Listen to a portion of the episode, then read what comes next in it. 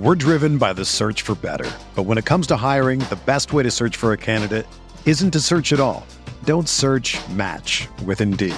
Indeed is your matching and hiring platform with over 350 million global monthly visitors, according to Indeed data, and a matching engine that helps you find quality candidates fast. Ditch the busy work. Use Indeed for scheduling, screening, and messaging so you can connect with candidates faster. Leveraging over 140 million qualifications and preferences every day, Indeed's matching engine is constantly learning from your preferences, so the more you use Indeed, the better it gets. Join more than 3.5 million businesses worldwide that use Indeed to hire great talent fast. And listeners of this show will get a $75 sponsored job credit to get your jobs more visibility at Indeed.com slash BlueWire. Just go to Indeed.com slash BlueWire right now and support our show by saying that you heard about Indeed on this podcast. That's Indeed.com slash BlueWire. Terms and conditions apply. Need to hire? You need Indeed. This podcast episode is brought to you by Coors Light. These days, everything is go, go, go. It's nonstop hustle all the time. Work, friends, family expect you to be on 24 7. Well, sometimes you just need to reach for a Coors Light because it's made to chill. Coors Light is cold lagered, cold filtered, and cold packaged. It's as crisp and refreshing as the Colorado Rockies. It is literally made to chill. Coors Light is the one I choose when I need to unwind. So when you want to hit reset, reach for the beer that's made to chill. Get Coors Light in the new look delivered straight to your door with Drizly or Instacart. Celebrate responsibly. Coors Brewing Company, Golden, Colorado. This episode is brought to you by Decoy Wines of Sonoma, California. As you gather with family and friends this summer, experience the best of wine country with Decoy by Duckhorn. Winemaker Tyson Wolf spends every vintage focused on harvesting grapes and crafting wines from the finest vineyards. Whether it's our flagship Cabernet or crisp and refreshing Rosé, Decoy has just the wine for your discerning taste. Ask for us at your local wine shop or visit decoywines.com slash celebrate to locate our wines near you. Whether you're firing up the grill, hosting an alfresco get-together, or enjoying the warm summer nights, let Decoy by Duckhorn elevate your occasion. We're reviewing week six, looking forward to week seven, and helping you to manage your fantasy teams on RotoViz Radio. What's up, RotoViz?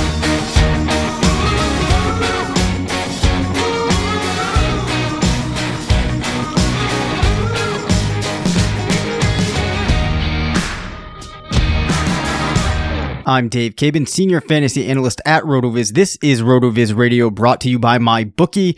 I'm joined by Matthew Freedman, Editor in Chief of Fantasy Labs, part of the Action Network. And Matt, when three, all three of your starting wide receivers exit the game before the first half, that is a tough recipe uh, in which to win games. As a result, my father-in-law's team, which I am managing, is now at one in five. He's returned from Spain and he is very disappointed.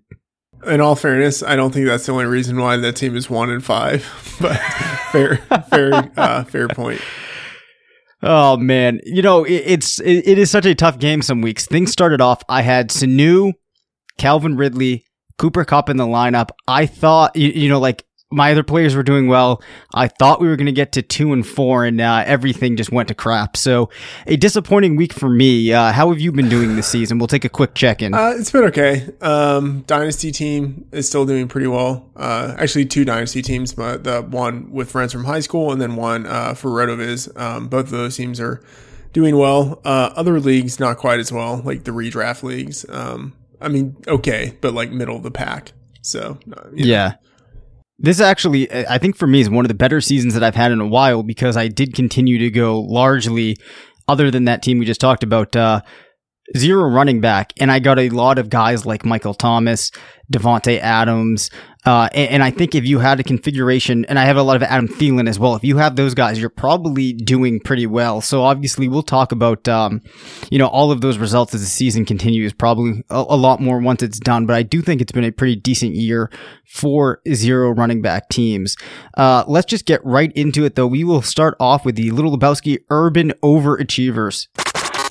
They're the Little Lebowski Urban Achievers a player that I talked about during the summer that I thought was going to get significant targets for the Dolphins, taking over that short yardage Jarvis Landry type of role. Albert Wilson boy, did he have a day yesterday. Nine targets, six receptions, 155 yards, two touchdowns, 33 points.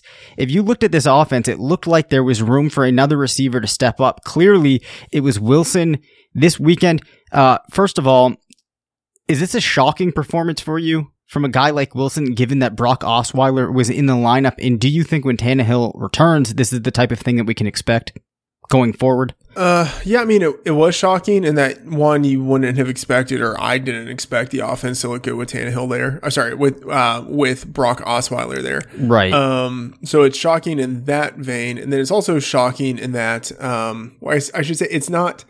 So Wilson, I think like what is going to happen in that offense, like because he already had a a previous week, uh, I believe three weeks ago, where he had like two touchdowns. Um, like he has these blow up game uh, like he has blow up game potential.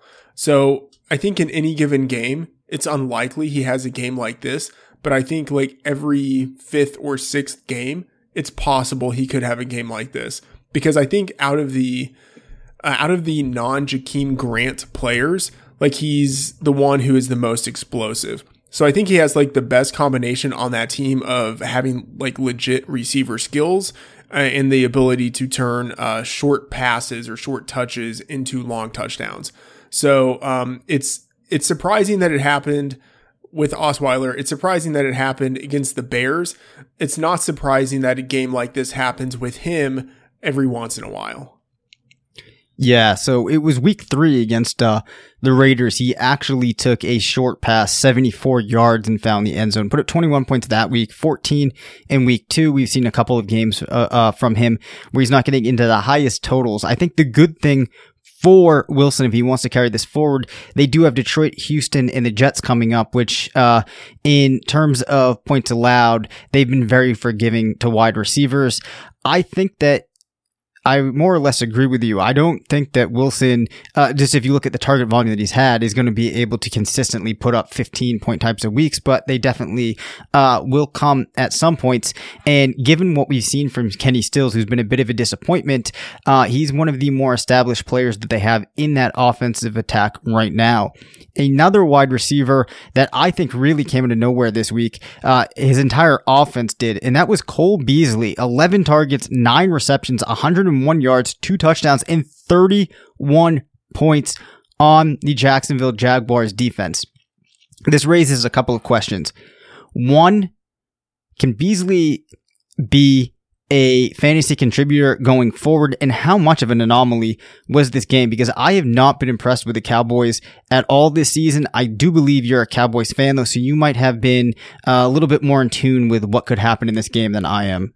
Yeah, I'm. I mean, I, I, okay. So in the RotoViz Dynasty League, uh, I I have a team with uh, Pete Overzet and Beasley oh, is on our team. I mean, it's it's a strong yep. team. Beasley is on our team. We never start him. Like, you know, you can't drop him just because it's a really deep league. Um, and he has some value, but like, we never start him. He's never even in consideration. Uh, and I think basically whatever type of league you're in, he's one of those guys that has to be rostered, but should never be in a starting lineup. Um, mm-hmm. in part just because he has I mean, I know I'm saying this like right after he's coming off of like a nine reception, 100 yard, two touchdown game, but he has like a really low ceiling um, just because of the type of receiver he is and the offense in which he operates. Now, um, this wasn't entirely it's this I mean this was surprising, but it wasn't entirely right. unexpected in that uh, you would have expected that facing Jacksonville, which this might sound weird, they have sort of like a slot funnel um, in their pass defense, and that they are so strong on the outside with Ramsey and Bouye, uh, and yet they are missing their starting slot corner. So they're starting like uh, a backup slot corner. Um, you do attack them in the middle of the field. Like that is where you should attack them. So it's not surprising that out of all of the Dallas receivers, Beasley was heavily targeted. Um, it's just kind of surprising that the offense was so good that he was able to get a decent number of those targets close to the end zone where he could really yep. turn them into high leverage points. So it's it's surprising. It's just it's not it's not entirely surprising that he led the team in opportunities, but I don't think they're going to be in great situations moving forward. So he's not someone I'm really interested in. Yeah, that's an interesting point on um, how the Cowboys were able to use him because if you just look at uh, the points given up to wide receivers prior to this game from Beasley yesterday, OBJ had 22, Chris Hogan had 19, Sammy Watkins 14, Tyreek Hill 13, and it starts to trickle off quickly. So this was a very, very significant performance from him.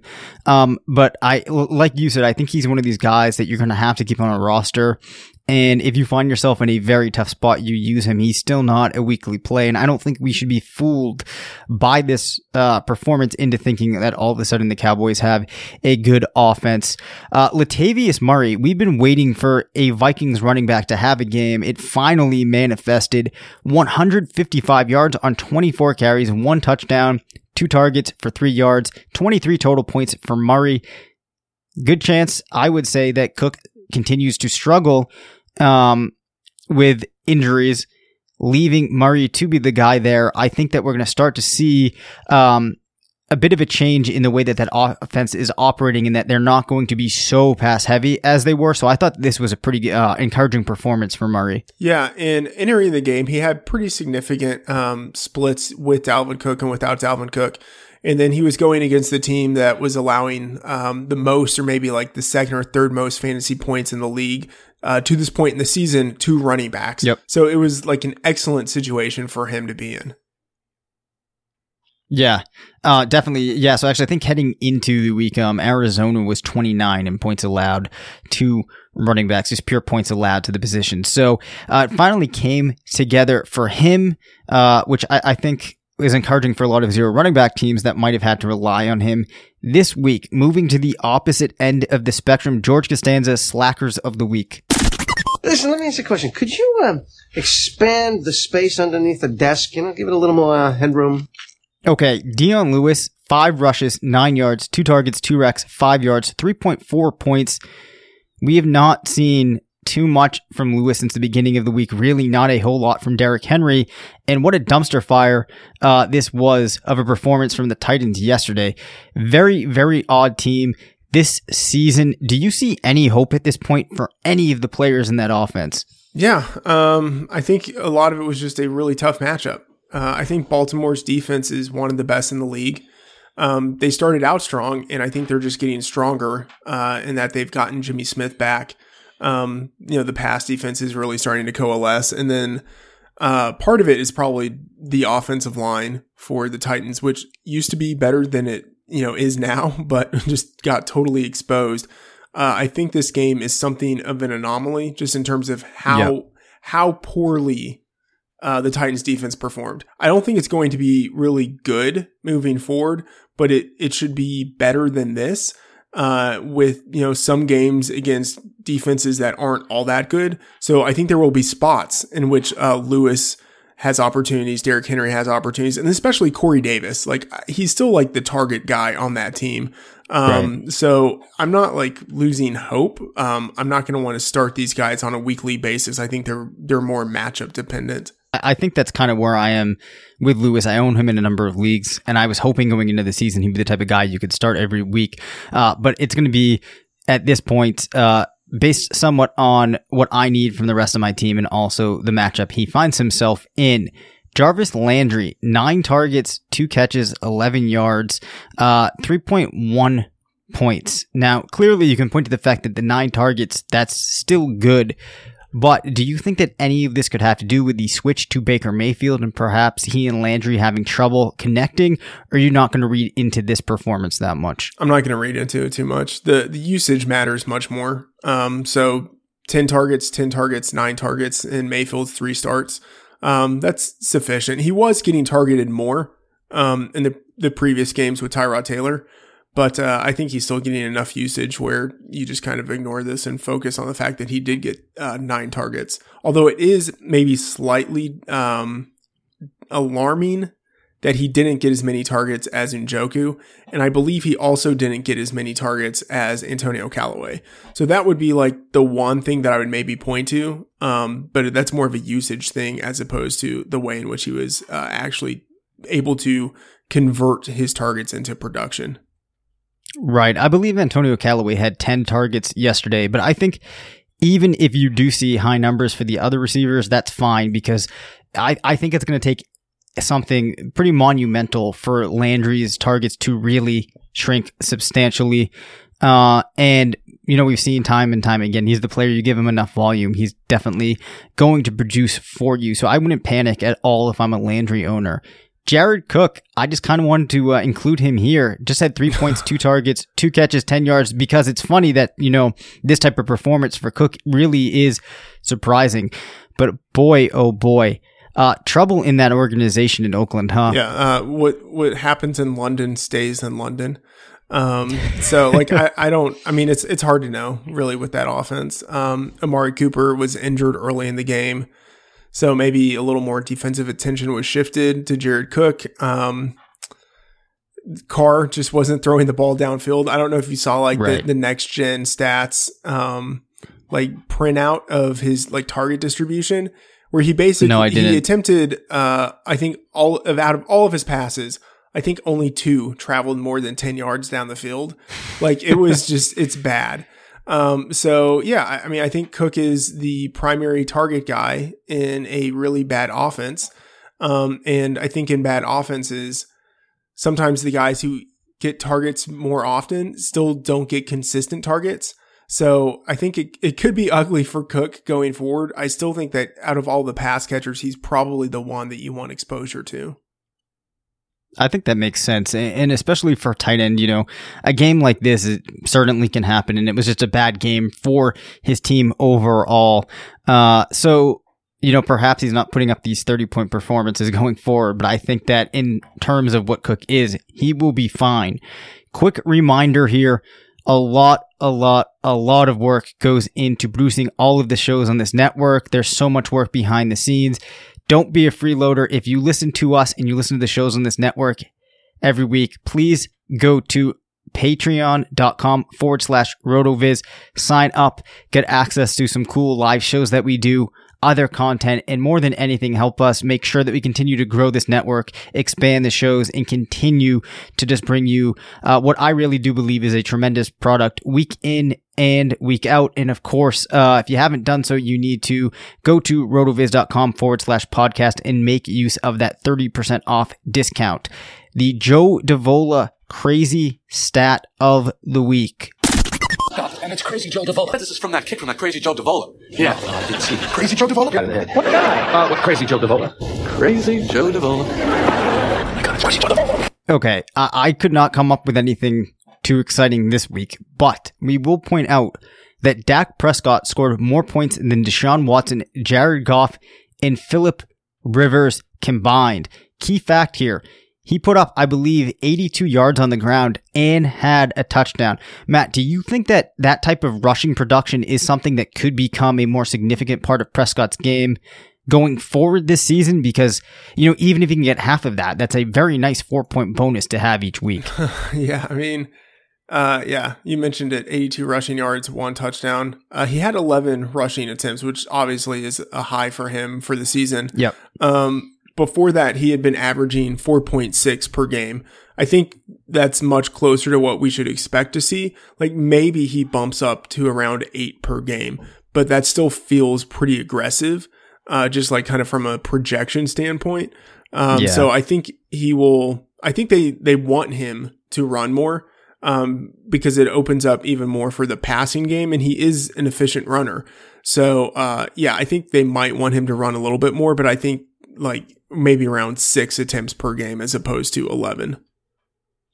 Right. I, I, guess this performance did give some hope that if you're in dire straits, you could start to consider him as a streamer. Maybe opens up one more guy that you can consider using each week. Maybe. I don't know.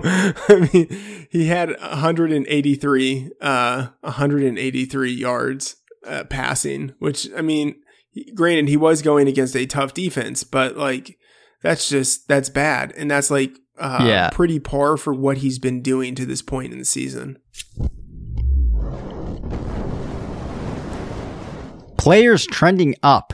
Uh, Jalen Richard, I want to mention. There's nothing major uh, that he's done recently, but he is averaging six and a half targets per game since week three with nearly 11 fantasy points. I think that you very realistically could be in a league or two where a player like Richard is available. And I think for a running back, those 6.5 targets can be really useful. Uh, so he is a guy to keep your eye on. Austin Hooper had 17 points last week, then 22 fantasy points this week. That's with 22 targets over 70, uh, 70 yards per game the last two weeks, and obviously had the touchdown yesterday. I will say this though, you start to look at some of the strength of schedule metrics that I, I look at each week, and I think that things start to get much more difficult for Hooper. Uh, the Falcons have been in the position these last two weeks to kind of be in shootout games, so I, am not expecting uh, to be able to trot Hooper out there going forward. Do you have a different take on it, Matt? Yeah. So uh, two things. One on Jalen Richard. There's yep. this this guy um, who DMs me uh, on on Twitter, uh, you know, asking kind of about fantasy advice stuff, and like we're we're yep. friendly. Um, uh, you know, definitely. Uh, I, will I'll send him messages back about like, oh, you know, maybe pick up this guy over this guy.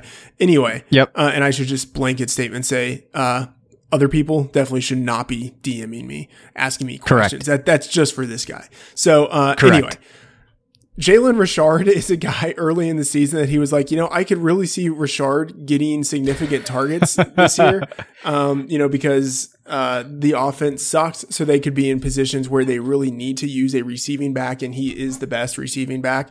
And like on the one hand, I could definitely see this guy's perspective and how he was probably right. On the other hand, I thought even if this guy is right, I'm still never going to want to have to start him in a lineup. But like I'm looking at Richard and like each week he's getting significant targets and enough yards. And at some point, if that happens, he's going to start scoring touchdowns too. So it's just the situation where I'm like, damn it. Like he's basically kind of becoming like uh, Duke Johnson. You know what I mean? Yeah. Like that's kind yep. of the function that he's playing right now. So uh, anyway, like I don't know if that's good enough to start, but like it's it's something you have to pay attention to. With Austin Hooper, uh, I think you hit the nail on the head with uh, looking at the past two weeks, and it's not I think just that they've been in situations to throw the ball. They've been going against literally the two teams that up to this point have been the worst in the league at defending right. tight ends. So it was just like perfect situation for Austin Hooper. Um, after this, I I don't know but it's it's not good. Uh, like like it's not a great situation relative right. to what he's just had. Well, and, and, also too, you have to remember that yesterday, uh, Sanu and Ridley were banged up early, so that probably gave him a couple more targets than he may have seen otherwise. Yeah, I, I think point. he did score the touchdown a little bit earlier on, but but that yeah, I mean the larger takeaway here is, uh, you kind of have to consider that this was in more or less a vacuum the last two weeks. So I think we're on the same page there. I mean, actually, one more uh, thing: the Giants, yeah. they they have really bad linebackers, so it could be another week, like one more week, where Austin Hooper is able to get pretty significant production. Yep. Okay. Um, yeah, we'll we'll see. But uh, the larger thing here is if you do have Hooper now, I think you need to start coming up with a contingency plan to move off of him. And to your point about the people direct messaging you, if you really want a fantasy analyst or somebody out there that spends a lot of time doing this to give you a solid answer, just come follow us on Patreon. Yes. Check out this the, the live show on Sunday if you sign up for Patreon, you can even email me directly and I will give you a thought out answer. Uh, cause yeah. I think that that's the way it should work in this industry. And hopefully it's something that we start trending more towards. Yeah. So this guy, like he works for a hedge fund. So he gives me financial okay. advice and I give him really shitty fantasy football advice. I'm definitely on the winning side of that. Yeah. Oh, wow. Yeah. Um, geez, maybe I need to let this guy, uh, send me some messages. No, I'm not telling you his name. okay. All right. Uh, friend of Matt's, if you're listening, at Dave Caban FF, come get some real advice. uh, David Njoku with Mayfield, 10 targets, 13 targets, and 19, or excuse me, 10 points, 13 points, 19 points the last three weeks, 10 targets per game, over 50 yards in all. We kind of alluded to this earlier, but it looks like the transition to Mayfield has really worked out nicely for Njoku. Yeah, um, the breakout is coming uh, just based on like the the physical profile. 21 year old first rounder, like at some point the breakout is happening. And like, look at Ebron. Like that was That was Yep. the guy, uh, kind of before Njoku, who fit that profile of really young, super athletic, first round tight end. Um, what Njoku has going for him uh, is that he has a better quarterback um, and is in a system um, relative to what Ebron had years ago. Uh, and then Mayfield, like uh, this, this is like very narrative based, but like Mayfield last year, like his number one receiver was a tight end. It was like Mark Andrews. So like, I think he's just sort of like in this capacity. It wasn't just last year, like his number one kind of like red zone short yardage guy for three years was Mark Andrews at Oklahoma. So he's in this situation where maybe he's just sort of like kind of reverting back to what he did in college, focusing on the tight end. And Njoku is like a very good version of Mark Andrews. Um, not as good of a blocker, but so I, I think it's like a, a, I don't know. I think it's something that's sustainable. Like I, I think he's going to continue to be targeted heavily and to get yardage. And, uh, he finally scored a touchdown last week. Uh, I think he has significant red zone potential. Absolutely. And, and I'm at player profile or player profiler right now. His best comp on the site is Travis Kelce, uh, 464 40 yard dash. 80th percentile speed score. His burst score is off the charts, 97th percentile, 81st in agility, 93rd in catch radius. The profile is all there. And as you talked about, his age is something that you have to pay attention to. Uh, as you talked about, you look at the age curve for tight end. It takes a lot of guys many, many years, some players as much as like five, six, seven years to really get into you know, capacity to be an NFL tight end. And we're already seeing those signs from Njoku, and it's great seeing him with that young quarterback. I think that uh, in in dynasty right now, he has to be one of the tight ends that you're more excited about. So I think that this is all uh, trending very positively for Njoku. Uh, and as somebody that has him in a couple of leagues, I'm expecting big things from him. On the opposite end of the spectrum, three players on the decline. Jordan Howard in the last two weeks just two and a half points, followed by five yesterday, 12 and a half attempts per game, one target. It looks like the Bears have realized that it should be uh, Cohen's backfield, and that's the direction they're going. Yeah, I think that's kind of weird. Uh, I think Cohen is a change of pace player. Uh, I think Howard should be getting much more usage. Yeah, I mean, I think that there's a lot of things that Cohen can do, but it does seem odd to me that you're not going to try to bounce them back and forth a little bit more, get Howard a little bit more involved. Now, perhaps if uh, Brock Osweiler hadn't come out looking like looking like he was just going to uh, chop through that defense, maybe they would have used Howard a little bit more. Yeah, I mean, You at, at him- the same time, Yep. sorry, uh, we are talking about a guy who three weeks ago didn't get many touches simply because the game was out of hand, so they didn't need him. And then uh, two weeks ago was on bye, and then last week uh, didn't have great production, but still had 15 opportunities in the game. And he's gotten, with the exception of the the blowout, he's gotten 15 opportunities in every game this season. So I think he's still someone you want if you're in a league and someone's just kind of looking to get rid of him because they're sort of disillusioned. They're like, oh, I haven't gotten the production out of him in the past month that I wanted. Uh, I think he's a trade target. Well, according to somebody in my, in my league, um, I should be trading Davante Adams for him, Well, that's uh, trash. which seems which seems a little far fetched Right. to me. yeah. Corey Davis, uh, just 3.4 points yesterday. You talked about him earlier. The targets have dro- have dropped just six and four in the last two weeks. Given how the Titans looked yesterday, I know we touched upon this, but I don't know if you want to expand on your take as to why uh, people shouldn't give up on Davis. Yeah, he's just getting a lot of targets, and he's a talented guy who is, you know, in a first rounder. He's in his second year now. Um, yeah, I mean, you you don't trade away guys or drop guys who are getting significant target share, and he's easily still the number one receiver on his team. Yeah, I mean, there's there's just a lot of things that you don't want to forget about, and it goes back to as we say each and every week: Are you going to be able to find a player that has the potential and a lot of these attributes like Davis? And I don't think that you are. If we're talking about a player like Kenny Stills at this point, uh, and you want to drop him, that's fine. Uh, but a guy like Corey Davis, I think you need to hold on to. Carlos Hyde, after the 24 points against the Jets in week three, he's been trending down, went 14 10 in just three yesterday. Uh, Hue Jackson has said that they need to get Chubb more involved.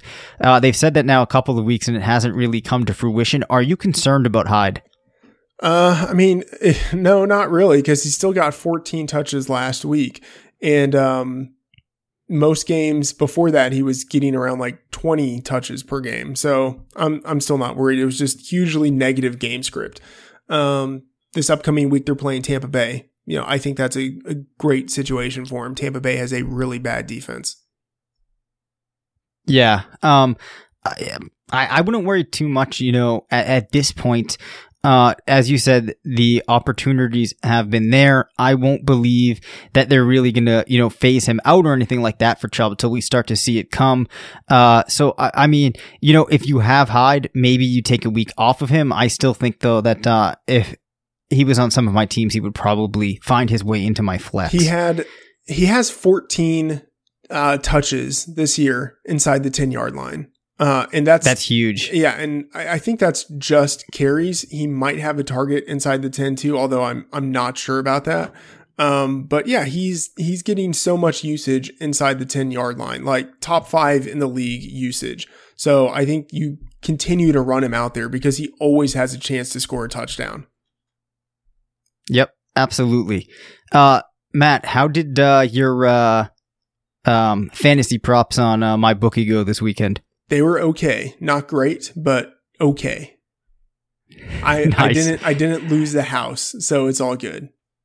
Yeah. Um I did I did all right this weekend. There was one call uh, that I wish that I had made that I didn't. But the great thing is every Sunday, it's as as Matt has said before, the best part of the week is Sunday morning. You fire up the laptop, you get on the mobile app, and you look up those fantasy over unders, there's always a couple of intriguing ones for me.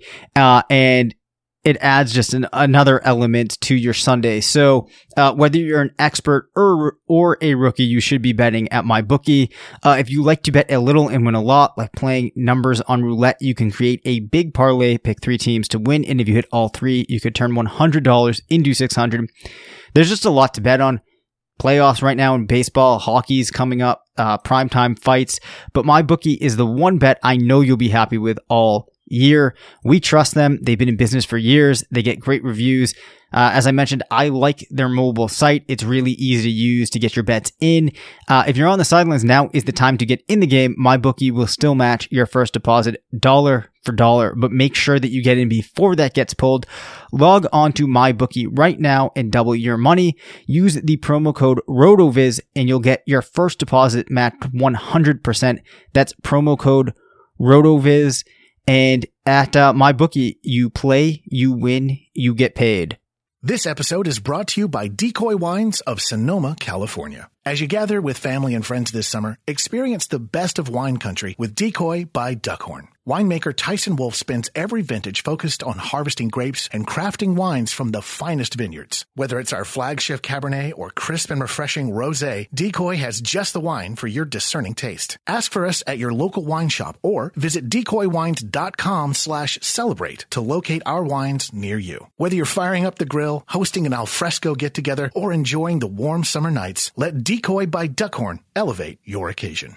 This episode is brought to you by Decoy Wines of Sonoma, California. As you gather with family and friends this summer, experience the best of wine country with Decoy by Duckhorn. Winemaker Tyson Wolf spends every vintage focused on harvesting grapes and crafting wines from the finest vineyards. Whether it's our flagship Cabernet or crisp and refreshing Rosé, Decoy has just the wine for your discerning taste. Ask for us at your local wine shop or visit decoywines.com slash celebrate to locate our wines near you. Whether you're firing up the grill, hosting an alfresco get-together, or enjoying the warm summer nights, let Decoy by Duckhorn elevate your occasion.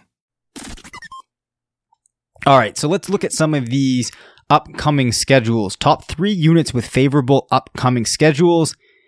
Arizona has Denver, who's 28, San Francisco 24, then a bye, KC 29.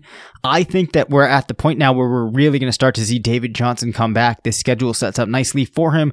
I think that there have been some positive indicators. If you are thinking about maybe making a move to go out and get Johnson, I think that the time to do it would be now. And if you're a Johnson owner, uh, you have some games on the horizon that should work out nicely for you.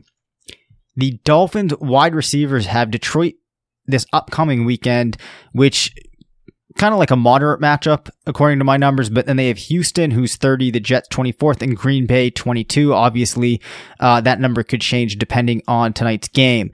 But Jakeem Grant, who we talked about before, perhaps if Stills got dropped, if Wilson is still available, uh, you got to start looking at these guys. And then, as we talked about David and Njoku earlier, he gets Tampa Bay, who ranks 32, Pitt, who's 30, in Kansas City, 31 in the next three weeks. How many points is he going to score, Matt? Uh, David Njoku, Yeah. a hundred. I wouldn't be surprised. I really, well, I mean, yeah, I would be a little bit surprised to average 33, but I think he very easily could score 70 points over the next three weeks. Yeah, I mean that's that's. I mean, well, is it forty maybe.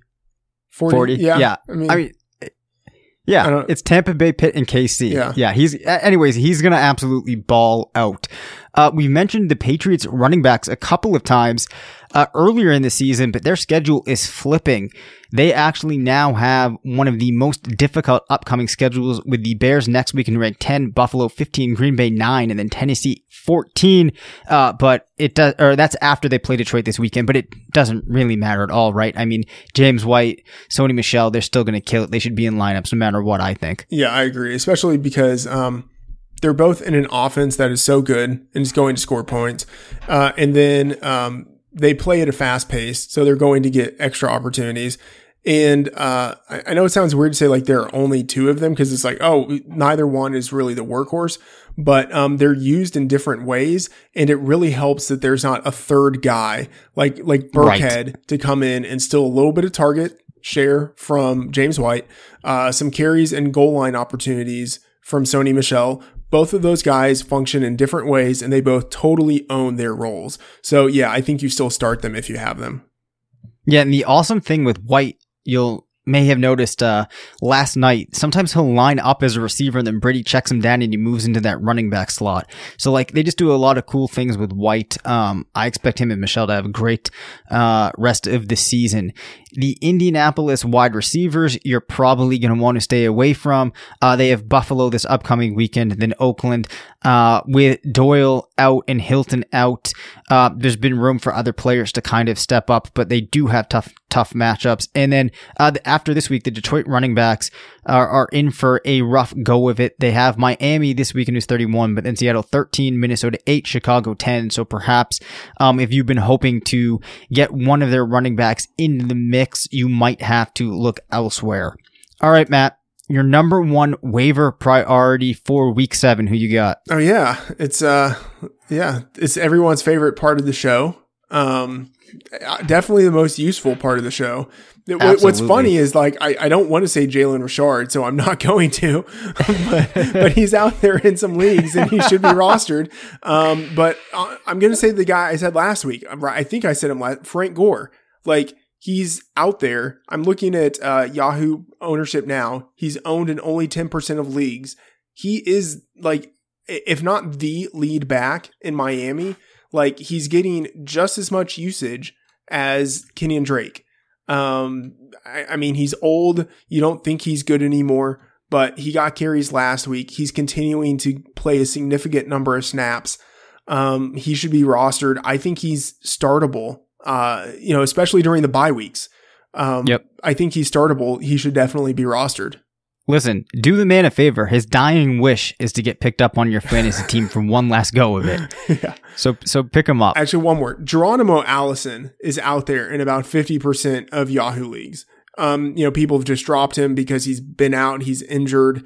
Um, you know, there was there was concern earlier in the year uh, because Rodgers was injured, so I understand kind of why maybe some people would have dropped him. Um, but when he's playing, he's like the clear number three, and I would say like maybe even number two ahead of Cobb at this point. And there's always the possibility of Cobb getting injured again and not playing. Uh, the same with Adams. Like there are just so many so many avenues through which Geronimo Allison could have value. So he definitely should be rostered. And that he's in only 47% of leagues for Yahoo, I think is kind of ridiculous. Geronimo is definitely a, a guy worth heavily considering if he's out there. Uh, he should be owned in more leagues than that. So those are two uh, two good ones, Matt, this week. Fantasy games of the upcoming week. Not the most exciting slate of games that we've seen so far. I had to go with uh, Kansas City versus Cincinnati. I guess would be the fantasy game of the upcoming week. Um, and then if I was forced to pick two, oh god, this is so ugly. Jacksonville versus Houston. I I don't know. Did you see any other games on the slate that look interesting? Yeah, so I mean, you definitely hit it there uh, with Cincinnati uh, and Kansas City. That's easily the uh, highest scoring game on the slate. Um, yep. And then Monday Night Football, uh, and we might touch on this later, but Monday Night Football, yep. Uh, Giants at Falcons. That looks like that will be a pretty high scoring game. Um, so yeah, those those two are the most interesting to me. And then um, I don't know. I think Browns at Buccaneers could also be pretty good um, because the the Browns they're inconsistent. Uh, and so I think, you know, they, they can be scored upon. Like the Raiders, who suck, scored a lot of points against the Browns defense. like it is possible. Um, and then the Buccaneers, their defense is just woeful. And obviously, they have a good offense. The Browns' offense, I think, is better than it has appeared the past couple of weeks. So I, I think that could be a high scoring game as well. Okay. Yeah, I, I think that those are uh, fair ones to bring up. So maybe there's a little bit more than I was uh, anticipating. The tough call. How do you determine if you're going to start a quarterback like make like uh Baker Mayfield, for example, that will face the Bucks as opposed to a Rivers or Stafford type. So it kind of sounds like the person's getting at um, playing a guy that maybe you have a little bit of an idea of what you can get, somewhat of a floor, maybe doesn't have the best matchup versus going for the upside. How do you approach that, Matt? That's interesting. Uh, and I think also part of what might go into this question is looking at matchups, like looking at the defense, which like, yeah, I mean, I think we've had conversations or it's been, you know, tearing up Twitter, like do defenses yep. matter? Um, I, I, mean, have I talked before on here about my perspective on defenses we've, or no? We've talked yeah. about about how like you know you normally view the matchups on the extremes. Yeah. I guess it might be a little bit different at quarterback than it is with uh, the positional spots like running back, wide receiver, tight end. Maybe. I mean, anyway, so I, I think it I think it matters in in certain instances.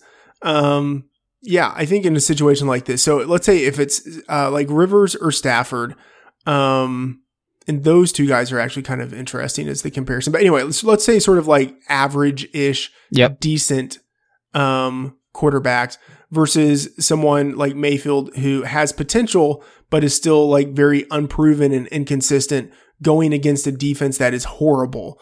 Um, I would probably go for that. Um, going against the defense that is horrible, uh, especially if it's someone who has upside versus someone like Rivers or Stafford, uh, who I think have their own inherent upside anyway, just because they, yeah. they throw a lot. So you can like, regardless of matchup, in like either of those guys has the opportunity each game to have a really big performance.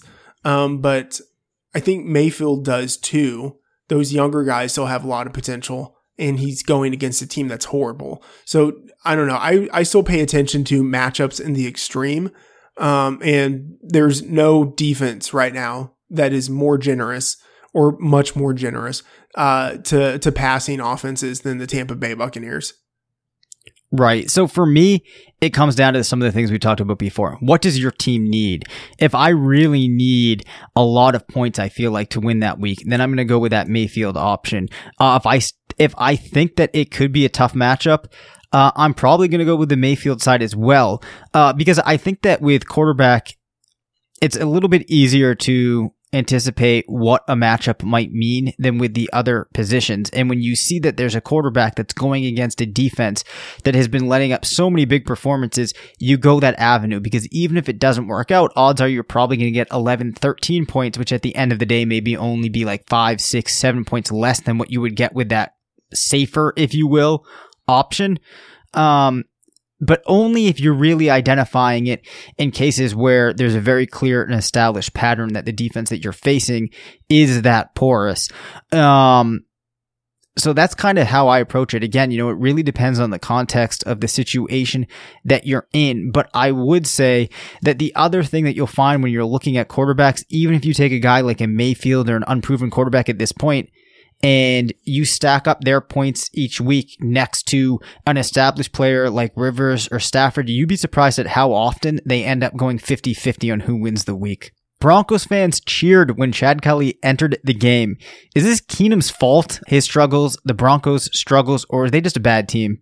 Uh, I think it's all of the above. I mean, I, you know, Keenum's had one good year, and then surrounding that, uh, we have what looks like or what is shaping up to be a fairly subpar season this year. And then before that, we had a string of subpar performances. So he's, you know, he's very inconsistent. Uh, and then on top of that, um, the team is not good. Uh, they have some players there, but they don't have a good play caller. And uh, yeah, so it's just a situation where he's not really, he would have to be much better to make the team not as bad as it is. And he's just not that type of quarterback. So when you have a subpar quarterback in a subpar situation, um, people are going to want some sort of quarterback change. Yeah, I mean Keenum's fine. I, I, mean he's not good. He's not the worst quarterback, but it's kind of like you said. I think unless you bring in a quarterback that's very talented, they're not going to be able to change what's going on uh, in Denver right now. I don't think that the coaching staff or the head coach are really that good. Chad Kelly, I actually did see some performances from him in college where I, I was very impressed. Um, but bringing him into the fold isn't really going to change things. I mean, so here here's a question. Like philosophically um, do you think they should play Chad Kelly? Oh gosh, it, it's tough. I mean, I think if you remove, it's really hard. If you remove the things that they've done recently as an organization, one of them being bringing in Keenum, I think they probably should start him just at the very least to see what they have going on. Maybe start to develop him because it does seem like at this point in his career, there's more potential than what you have with Keenum. You have a pretty good idea of what Keenum is. You're already losing. You're not going to win with him. Uh, maybe you do roll the dice, but I, I think we know that's not the way that these organizations work. Yeah. So how much luck do you think there is in uh, evaluating quarterbacks, like in hitting on a quarterback? I actually think that there's. It's really hard to put into numbers, but I do think that there is luck too that you can't account for because some of it I think might be that you need a quarterback who the way that they process information, the way that they think, uh, and the way that they make decisions lines up with what the coach is asking them to do. So I definitely think there can be a matter of fit and they need to get into an offense that's going to allow them to function well, right? There's just some offenses where it doesn't work.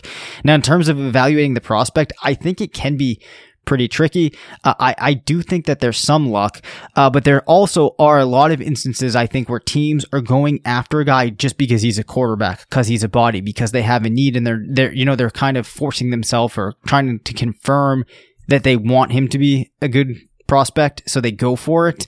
Uh, whereas I think if you were just kind of sitting back and these teams didn't need the quarterback and they were just evaluating them off of what the player's career might look like, they might have a better hit rate. Yeah. If that makes sense. So uh, I'm trying to to think about the right way of expressing this. So I, I think regardless of whether it's um, luck or skill, yep. um, I think there is, uh, as you mentioned, like fit is important.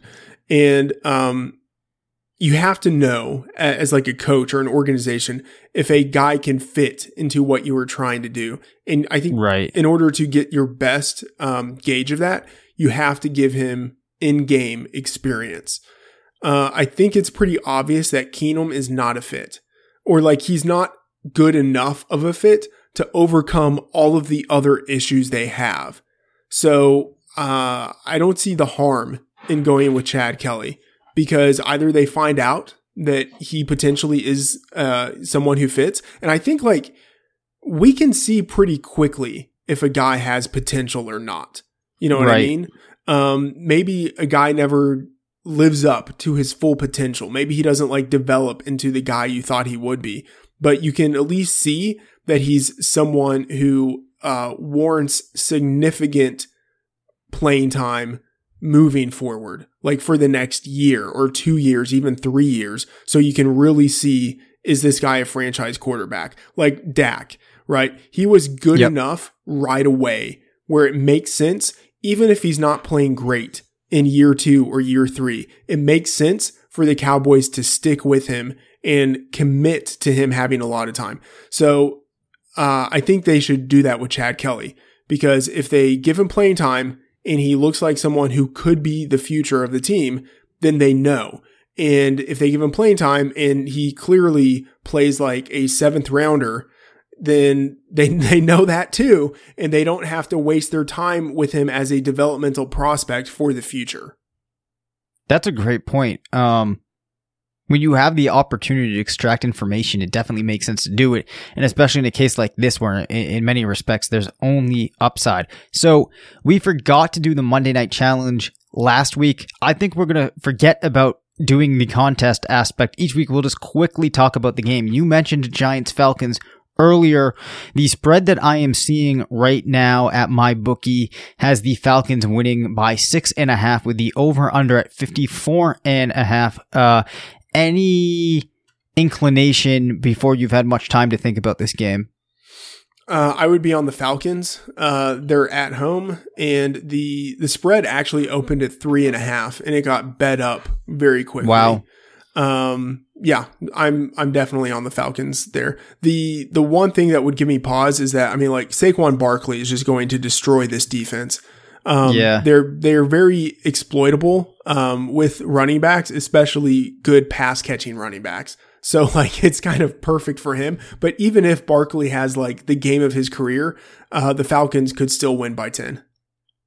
Yeah, I think I'd probably go on the Falcons, and then I actually would take the under uh, in this game because I think that you'll end up with a little bit slower of a pace than you might uh, anticipate, and just with how bad Eli looked uh, this past weekend, I, I just can't see this game going for the over. Yeah, I would.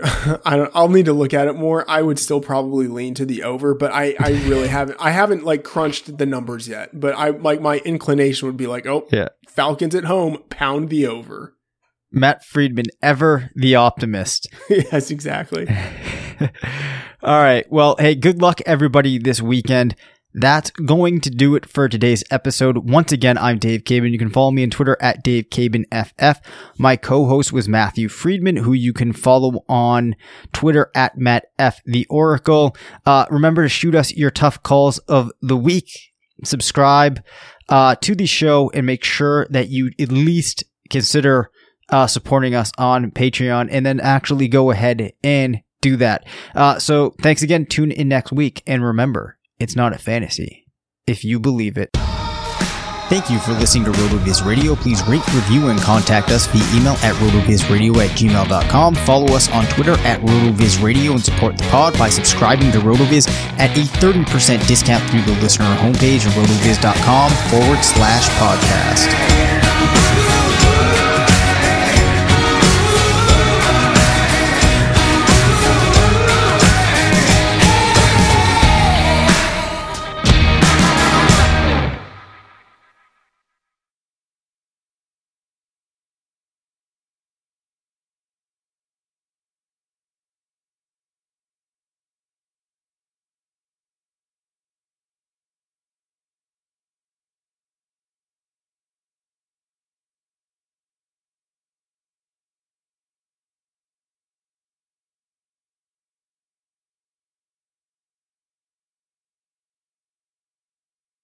This episode is brought to you by Decoy Wines of Sonoma, California. As you gather with family and friends this summer, experience the best of wine country with Decoy by Duckhorn. Winemaker Tyson Wolf spends every vintage focused on harvesting grapes and crafting wines from the finest vineyards. Whether it's our flagship Cabernet or crisp and refreshing Rosé, Decoy has just the wine for your discerning taste. Ask for us at your local wine shop or visit decoywines.com slash celebrate to locate our wines near you. Whether you're firing up the grill, hosting an alfresco get-together, or enjoying the warm summer nights, let Decoy by Duckhorn elevate your occasion.